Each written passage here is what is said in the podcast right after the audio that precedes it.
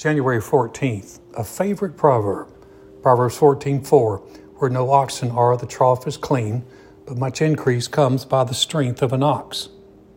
Being a pastor for close to 28 years has caused me to appreciate God's wisdom in the Proverbs more every year. And this verse 4 is one of my favorites. It's a great reminder that in any area where you're making progress, everything will not always be neat and tidy. Almost any area I can think of that's increasing has increase in problems and challenges. If you want more friends and take the risk of reaching out to others, you run the risk of encountering relational challenges.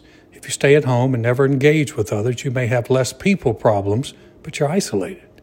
If you increase your responsibilities at work, hopefully will come with an increase in pay, but you can rest assured it will come with more problems, more responsibility, more challenges.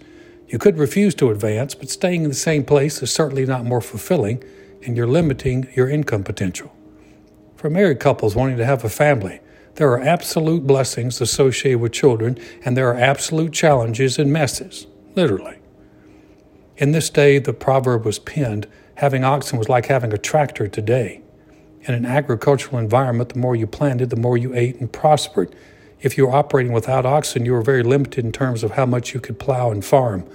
Often you could only farm enough to handle your personal needs, but if you had oxen, you could increase your capacity to plant and reap and therefore increase your earnings.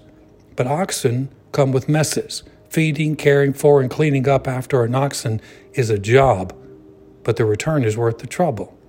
Over the years at the Ark Church, we have built buildings, added staff, and helped launch other churches. That increase came with challenges.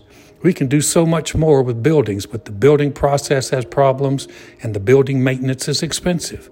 But we would not be nearly as effective today if we did not have the facilities.